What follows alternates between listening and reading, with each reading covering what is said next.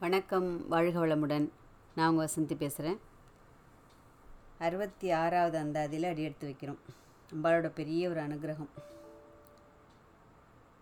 வல்லபம் ஒன்றறியேன் சிறியேன் நின் மலரடி செம்பல்லவம் அல்லது பற்றொன்றியிலேன் பசும் பொற்பொறுப்பு வில்லவர் தம்முடன் வீற்றிருப்பாய். வினையேன் தொடுத்த சொல் அவம் ஆயினும் நின் திருநாமங்கள் தோத்திரமே அப்படிங்கிறார். அடக்கமும் ஒரு பணிவும் கற்றுக்கிறதுனா அபிராமி பட்டர் தான் நம்ம வந்து குருவாக ஏற்றுக்கணும் அந்த அளவுக்கு ஒரு அடக்கம் அந்த அளவுக்கு ஒரு பணிவு. அம்பாள் வந்து அவர் பேரில் அப்படியே கருணை மழை பொழிஞ்சு அவர் அவரோட கவித்துவத்தை அப்படியே வெளியில் கொண்டு வரா. அப்படி இருந்து அவர் என்ன சொல்கிறாருன்னா நான் ஒளரி கொட்டுறதெல்லாம் நீ ஒரு ஸ்தோத்திரமாக ஏற்றுக்கொள்ள வேண்டும். அதுதான் தோத்திரம் தமிழ் எழுதியிருக்கார் அப்படின்னு அவ்வளவு ஒரு தன்னடக்கம். இல்லையா? ஒரு சின்ன செயல் பண்ணாலே நம்ம ஒரு என்ன ஆகிடுறது மனசு ஒரு பெருமிதமாக நினச்சிக்கிறது. மீன்ஸ் எல்லோரும் அப்படி இல்லை. நம்ம சில பேர் மனசுன்னு வச்சுப்போம். அப்போது என்ன ஆகிடுறது ஒரு சின்ன ஒரு ஏதாவது ஒரு பொருள் ஒருத்தருக்கு வாங்கி கொடுத்தா கூட என்னமோ நானாக கொண்டு இது செஞ்சேன் அப்படிங்கிற மாதிரி ஒரு பெரிய ஒரு பெருமிதம் மனசில் வருது. ஒரு கோவிலுக்கு எதாவது பண்ணோம்னா அது நாலு பேர் பார்க்குற மாதிரி செய்யணும். இந்த கோவிலுக்கு இந்த பிரசாதம் நான் தான் போட்டு கொடுத்தேன். இந்த மணி வந்து அவர் இந்த அர்ச்சகர் சொன்னார் அதனால் அந்த மணி நான் தான் வாங்கி கொடுத்தேன். அதில் வந்து இல்லைனா உபயம்னு பேர் எழுதுறது. இதுக்கு முன்னாடி நம்ம நிறையா தடவை பார்த்துருக்கோம். அந்த டியூப் லைட் வாங்கி கொடுத்தா கூட அதில் உபயம் சோ அண்ட் சோ அப்படின்னு சொல்லிட்டு எழுதியிருக்கிறது. ஒரு கோவிலுக்கு ஒரு திருப்பணி செய்கிறதுக்கு ஒரு கேட்டு ஒரு க அதோட கதவோ ஒரு கிரில் கேட்டோ ஏதோ ஒரு வாட்டர் ஃபில்டரோ எது வாங்கி கொடுத்தாலும் அதில் ஒரு உபயம்னு எழுது.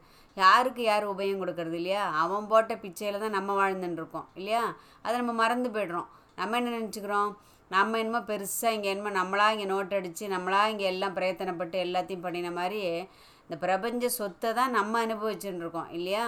நாம் அவனோட சொத்து இந்த பிரபஞ்சமும் அவனோட சொத்து அந்த சொத்தை நமக்கு கொடுத்து அனுபவிக்க கொடுத்துருக்கான். நம்ம என்ன பண்ணிடுறோம்? அதை மறந்து போயிடுறோம். மறந்து போயிட்டு இங்கே நானாகவே எல்லாம் செய்தது போல் என்ன ஆகிடுறது மனசு ஒரு சின்ன செயலை செய்யறதுக்குள்ள ஒரு கர்வம் மேலோங்குகிறது இல்லையா? இவர் பாருங்க எப்படி எழுதுகிறார் அம்பாள் அப்படியே அம்பாள். அதுவும் அனுபவ அறிவு எதுவுமே. ஏன்னா நிறையா எழுத்துக்கள் வந்து என்ன ஆகிடுறது அப்படின்னு சொன்னாக்க அது வந்து ஒரு கவித்துவம் வர்றதுனால எழுதுகிறோம் இல்லை ஏதாவது யாராவது எழுதி கொடுக்க சொல்லி என்ன சொல்லுவோம் ஒரு அறிவுறுத்தல் பேரில் எழுதுகிறோம் அப்படிங்கும்போது அதுக்கு நம்ம அனுபவம் இருந்து தான் எழுதணுங்கிறது. ஆனால் இவர் எழுதியிருக்கிறது அவ்வளவும் அனுபவத்தின் வெளிப்பாடு இல்லையா? அதற்கே அவர் என்ன சொல்கிறார் பாருங்கள் அழகாக அதாவது அம்பிகையோட அந்த வல்லபத்தை பற்றி புகழ்ந்து பாடுறதுன்னா அதற்கு அவளுடைய ஒரு பெரிய கருணை வேணும். அதுவும் அந்த கவித்துவங்கிறது அதுவும் அவளை பற்றி பாடுவதற்கு. இந்த கவித்துவம் வந்து அமைய கிடைத்து விட்டால் அவளுடைய பிரேரணையால் தான் அதில் முடியும் நமக்கு. இது வந்து நாமளாக நினைத்து எழுதுறதோ ஒன்றும் கிடையாது. அப்போ இதில் அபிராம்பட்டர் என்ன பண்ணுறார் அந்த அம்பாள்கிட்ட அந்த ஒரு ஒரு உறுதி ஒரு தன்னடக்கம். அம்பாள்கிட்ட கொஞ்சம் அதட்டலாம் என்னமோ உளறி கொட்டிருக்கேன் அதையும் ஆனால் நீ ஏற்றுக்கணும் என்ன? அப்படின்னு கொஞ்சம் அந்த ஒரு ஒரு அன்போடு கூடிய அந்த ஒரு உரிமையும் அதில் கொண்டாடுறார் அவர். அது ரெண்டையும் நம்ம ஒரு சேர காணலாம் இந்த அந்த அதில் வல்லபம் ஒன்றறியேன் சிறியன். அதாவது உன் திறமை அதாவது உன்னுடைய சிறப்பு. எதுவுமே எனக்கு தெரியாதுமா எந்த விதமான திறமையும் மற்ற சாதாரண ஒரு மனிதனாக தன்னை அவர் வெளிப்படுத்திக்கிறார். அதாவது அம்பாள் கிட்ட சொல்கிறாரு உன் மேலே உள்ள அந்த பற்று இருக்கு பாரு. அதில் என்ன பண்ணிட்டேன் மூழ்கி அப்படியே இருந்ததுனால அந்த திதியை ம தெரியாமல் அமாவாசையை பௌர்ணமின்னு சொல்லிட்டேன். அதனால தான் இப்படி இந்த அரசன்கிட்ட இப்போ மா மாட்டின்ட்டு அந்த ராஜா கிட்ட தன்னுடைய அந்த ஒரு ஆதரவற்ற நிலையை அவர் வந்து அம்பாள் கிட்ட புலம்புறாரு இப்போ. இல்லையா? அதாவது நின் மலரடி செம்பல்லவம். உன்னுடைய அந்த பொற்பாதங்களை தவிர இந்த செம்மை பொருந்தி அதுதான் பல்லவம். அந்த கொடி போன்று அம்பாள் வந்து இருக்காளாம். அதை பிடிச்சு கொண் அதை பிடிச்சுன்ட்டேன். அந்த பற்றை தவிர அதாவது இந்த சிவந்த தளிர் போன்ற உன் திருவடிகள் அல்லாது பற்றொன்று இல்லாதவன் அப்படிங்கிறார். லலிதா சகசரம் என்ன சொல்கிறது பக்தி மத் கல்பலதிகாங்கிறது. அம்பாள் என்ன பண்ணுறா இந்த பக்தனை மேலேற்றி விடுவதற்காக தான் கொடியாக மாறுகிறாள் அப்படிங்கிறது. என்ன அற்புதமான நாம அது. அது சொல்லும்போது அனுபவித்து சொன்னோம்னா ஒரு ஒரு தரையும் நமக்கு என்னமோ ஒரு ஒரு ஒரு ஒரு ஏதோ ஒரு ஒரு கால் இன்ச்சு அம்பாள் வந்து நம்மளை நம்மளை கைப்பிடிச்சு மேலே தூக்கி விடுற மாதிரி ஒரு அனுபவம் நமக்கு கிடைக்கும். அம்பிகை வந்து அடியவர்களோட பக்தி பண்ணும்போது அதை வளர செய்வதற்காக தான் கொடியாக மாறி நிற்கிறாள். அதாவது உயர்கதிக்கு அவர்களை அழைத்து செல்கிறாள்னு அர்த்தம். இல்லையா? செம்பல்லவம் அல்லது பற்றொன்றிலேன் அப்படிங்கிறார். அதாவது உன் பாதார விந்தங்களை அல்லாமல் வேறு ஒரு எந்த ஒரு வஸ்துவும் எது எதுவாக இருந்தாலும் என்ன தற்காலிகமாக தான் நமக்கு வந்து அது ஒரு ஆசிரியம் கொடுக்கக்கூடியவை உதவுபவை. அதுவும் சில சமயம் கை கொடுக்காம போய்ட்டு வச்சுக்கோ நமக்கு கண்டிப்பாக நமக்கு இந்த இடத்துலேருந்து ஒரு உதவி கிடைக்கும் அப்படின்னு நம்ம நினச்சிட்டு இருக்கும்போது சில சமயம் அது கையை வாரிடும் இல்லையா? அதுவும் தற்காலிகம் அதுவும் கிடைத்தால் தான் கிடைக்கும் இல்லைனா இல்லை. ஆனால் இதில் தற்காலிகம்னு உள்ளது நம்ம இதெல்லாம் நல்லா புரிஞ்சுக்கணும். எதுனா அதாவது உடன் பிறந் அதாவது தாய் தந்தை உடன்பிறப்பு உறவுகள் சமூகம் எல்லாமே ஏதோ ஒரு விதத்தில் நமக்கு உதவின்னு தான் இருக்குது இல்லைன்னு சொல்லவே முடியாது. ஏன்னா அந்த மாதிரி ஒரு அரவணைப்பினால் தான் நம்மளோட வாழ்க்கை வந்து அப்படியே முன் அதாவது முன்னோக்கி சென்று கொண்டிருக்கிறது. ஆனால் சில சமயம் என்ன ஆகிடுறது பெரும்பாலும் கூட வச்சுக்கலாம். அந்த அது வந்து கேட்டு பெரும் உதவியாக தான் இருக்கிறது. அந்த உயிர் வந்து கருப்பையில் எப்போ வளரத் தொடங்குகிறதோ அன்னையிலேருந்து இந்த விந்து விந்துவும் அந்த சோனிதமும் சேர்ந்து அந்த உயிர் என்னைக்கு வளர தொடங்குகிறதோ அந்த விந்து போய் சேர்றதும் அவளுடைய பெரிய கருணையினால் தான் இல்லையா? அந்த கருப்பையில் வளரும் அந்த உயிர் முதல் அது என்ன ஆகிடுறது அது வந்து இப்போ வளர்கிறதுக்கும் சாப்பிட்றதுக்கும் குடிக்கிறதுக்கும் நடக்கிறதுக்கும் அதுக்கப்புறம் அது பிறந்து ஆட ஓட அப்படின்னு எல்லாத்துக்கும் அவள் என்ன பண்ணுறா கேட்காமலேயே உதவி கொண்டே இருக்கிறாள். அதாவது கூடவே உள்ள ஒரு துணை. அதனால தான் என்றும் மாறாத துணை. நம்ம மத ரெண்டாவது அந்தாதியிலே பார்த்துட்டோம் அதை பற்றி அப்போ அந்த துணையின் மகத்துவங்கிறது நம்ம அதில் நல்லா புரிஞ்சுட்டுருப்போம் அந்த துணையோட மகத்துவத்தை அறியாமல் நாம தான் என்ன பண்ணுறோம் அந்த தற்காலிகமாக இருக்கக்கூடிய அந்த துணையின் பிடியில் சிக்குண் சிக்குண்டு உழல்கின்றோம் துணைனா இந்த இடத்துல கணவன் மனைவி அப்படிங்கிற அந்த அர்த்தம் மட்டும் கிடையாது. நமக்கு உதவு எல்லாம் துணை செய்யக்கூடியவை. எது வேணால் எடுத்துக்கலாம். ஒரு மரம் செடி கொடி தண்ணீர் நீர் நிலம் காற்று ஆகாயம் உறவுகள் சமூகம் அப்படின்னு எதை வேணால் எடுத்துக்கலாம். எல்லாமே தற்காலிகமாக தான் நமக்கு உதவுகின்றது இல்லையா? பற்றொன்று இலேன் உன் பாதார விந்தங்களை அன்றி எனக்கு ஒரு கதியே இல்லை அப்படிங்கிறார். எனக்கு ஏதாவது ஆழ்வார்கள் பாடினது இந்த இடத்துல நமக்கு ஞாபகம் வரணும். எந்த பாட்டு? பச்சை மாமலை போல் மேனி பவளவாய்ச்ச கமலச்செங்கன்னு ஒரு பாட்டு கேட்டிருப்போம் நம்ம இல்லையா? தொண்டரடி பொடியார் பாடு அவர் பாடினது அவர் இயற்றினது. அதில் வந்து ஊரிலேன் காணி இல்லை உறவு மற்றொருவர் இல்லை பாரில் நின் பாதமூலம் பற்றினேன் பரமமூர்த்தி அப்படிம்பார். அதாவது எனக்கு ஊரும் கிடையாது நிலமும் கிடையாது உறவும் கிடையாது உறவுன்னு சொல்லிக்கிறது யாருமே மற்றொருவர் இல்லைன்ட்டார் இந்த இடத்துல. யாருமே கிடையாது. பாரில் நின் பாத மூலம் பற்றினேன் பரமமூர்த்தி அப்படிங்கிறார். கண்ணா அப்படின்னு காரொளி வண்ணனே கண்ணனே கதறுகின்றேன் அப்படிங்கிறார். அந்த வரிகளை கேட்டாலே நம்ம கண்ணில் கண்ணீர் வரும். அப்பேற்பட்ட ஒரு வரிகள். நான் எந்த ஒரு இதுவும் இல்லாமல் ஒரு நிராதரவாக காரொளி வண்ணனே என் கண்ணனே கதறி எது உன் பாதம் மூலம் பற்ற. அவனுடைய திருவடியை பற்றி விடுவதற்காக அவர் கதறுகிறேன் அப்படிங்கிறார். அதாவது அம்மா அரங்கமா நகருளானே யாருமே கிடையாது. உன்னை தவிர எனக்கு யாரும் கிடையாதுன்னு டோட்டல் சரண்டர்னு சொல்கிறோம் இல்லையா? இந்த ஒரு பாடல் மட்டுமே நமக்கு அதை அப்படியே புரிய வைக்க தூய தமிழ் ரொம்ப அழகான பாடல். அது இனிமேல் இந்த இடத்துல அது கரெக்டாக இந்த பாதார விந்தங்களை தவிர வேறு துணை இல்லைங்கிறதுனால இது அப்படியே தோணித்து அதனால இது சேர்த்து படிச்சிட்டோம் நம்ம. அடுத்து என்ன சொல்கிறார் பசும் பொற்பொறுப்பு வில்லவர் தம்முடன் வீற்றிருப்பாய். அதாவது அம்மாவை சொல்லியாச்சு. இப்போ யாரை சொல்லணும்? ஐயனை பற்றி சொல்ல வேண்டும். இல்லையா? அந்த சிறந்த பொன்னாலான மேருமலையை வில்லாக கொண்ட ஐயனுடன் வீற்றிருக்கும். அதாவது சிவபெருமானுடன் வீற்றிருக்குங்கிறதுக்கு இவ்வளோ அடைமொழி கொடுக்குறாரு. அதாவது சிவபெருமானை மலைக்கு ஒப்பாக சொல்லி அம்பாளை ஒரு கொடியாக இந்த இடத்துல கொ- உருவகப்படுத்துகிறார். ஏன்னா அவர் அந்த சிவன் மேலே பற்றி படர்ந்திருக்கலாம் அவள் அப்படியும் ஒரு அர்த்தம். அவள் கொடியாக இருந்து பக்த ஜனங்களை அதாவது த ஒரு பற்றுக்கோடாக தன்னை பிடித்து ஏறி உயர்கதிக்கு செல்லவும் அவள் உதவுகிறாள்னு ரெண்டு அர்த்தத்துலேயும் வரும்.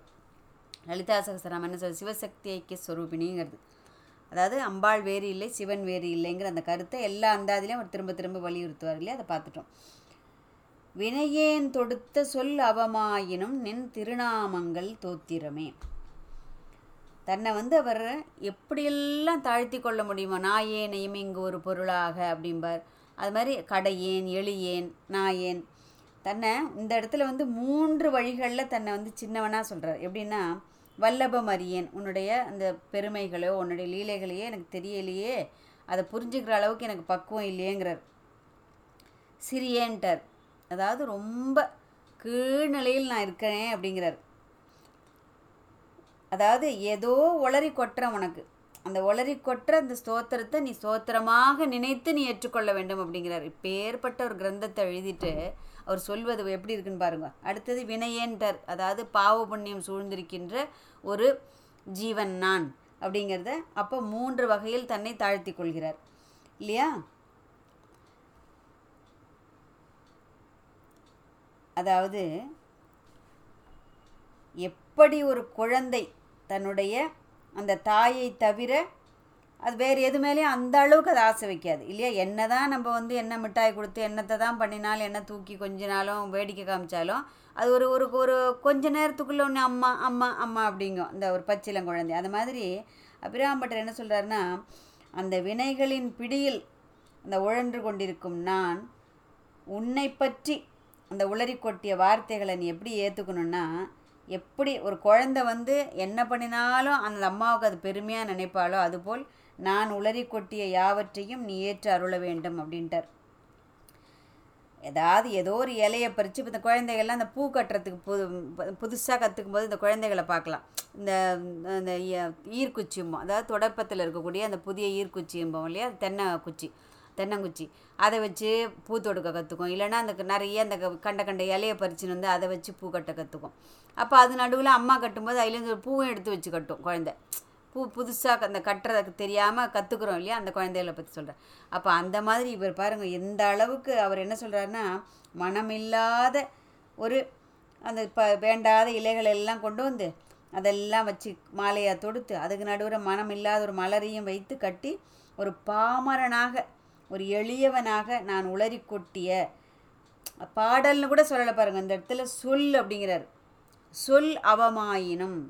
அதாவது அவமாயினம் அப்படின்னாக்க அந்த குறையுள்ள அந்த பூரணமாக இல்லாத வார்த்தைகள் அப்படின்னு சொல்லுது அதாவது சொல் அவமாயினும் அப்படிலாம் கட்டினாலும் அந்த நடுநடுவில் உன்னோட நாமத்தை வச்சுருக்கேன் பாரு.